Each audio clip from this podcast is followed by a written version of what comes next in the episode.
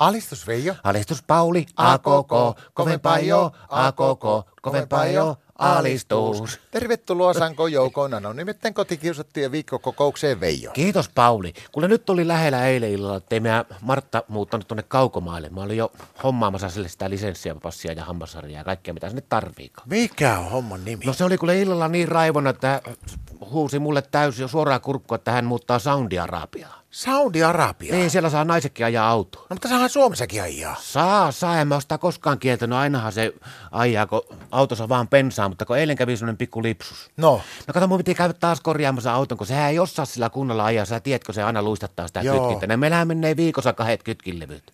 Ja mutta eilen taas mennä vaihtaa siihen kytkinlevyjä ja sitten tuli niin kauhea hoppu, kun sain ne vaihettua, niin kauhea kiirus kämpillä. Ja mä huomasin kyllä auton mittarista, että ei bensaa ei ole kovin paljon, että pitää huomenna käydä tankilla heti ensimmäisenä aamulla.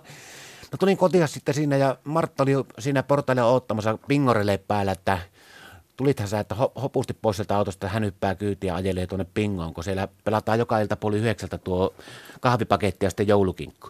Se on kerran 70-luvulla voittanut yhden joulukinkun sieltä, niin se on jäänyt ihan koukkuun siihen hommaan. Ja mä sanoin, että no menee, menee veikkosten vaan rouvaseni ja tuota, käy tankilasena mennessä, että siinä on hirveän vähän pensaa. Niin aivan hirveän raivokohtaisesti, että ei hän kerkiä tankata enää, kun se kinkku menee. no menikö se sinne pingoon? No menihän se sitten lop- siinä, kato aivan raivona, niin tilasi taksia ja paino sillä sinne bingo. No teillä on tänään sitten niin kinkkukiusausta. No tietenkin. ei sinne päinkään, sillä oli se kinkku ollut parhaimmillaan vissiin kolmen rivin takana. Se oli vaan entistä vakuuttuneempi siitä, että hän muuttaa sinne soundia rapeen, että siellä on semmoinen järjestys, että miehet tankkailee ja martat sen kun ajelee. No melko hatarat perusteet on kyllä kotoa lähössä. No oli sillä muitakin perusteita. Hän sehän soitti vielä sitten iltamyöhällä niin tuonne Sound Arabian työvoimatoimisto, että olisiko sillä työpaikkoja. Kato, siellä saa nukkua niin kuin Martakin, ne saa nukkua tunnin pitempään, jos niillä on aamunkin töihin meno.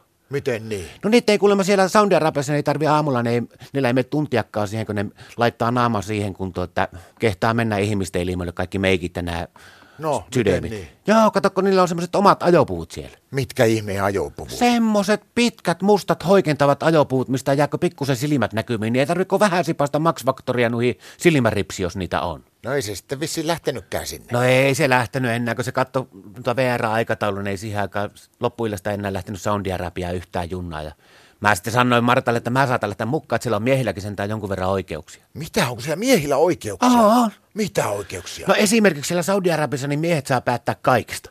Mistä kaikesta? Ihan kaikista. Lähetään mekin sinne. No kai ne meni juniin. Ja sitä paitsi, en mä osaa puhua pätkääkään soundia rapia, enkä mä oikeastaan osaa päättääkään mitään. Kun en mä osannut tähänkään asti mistään päättää, niin mitä mä sinne lähtisin päättelemään.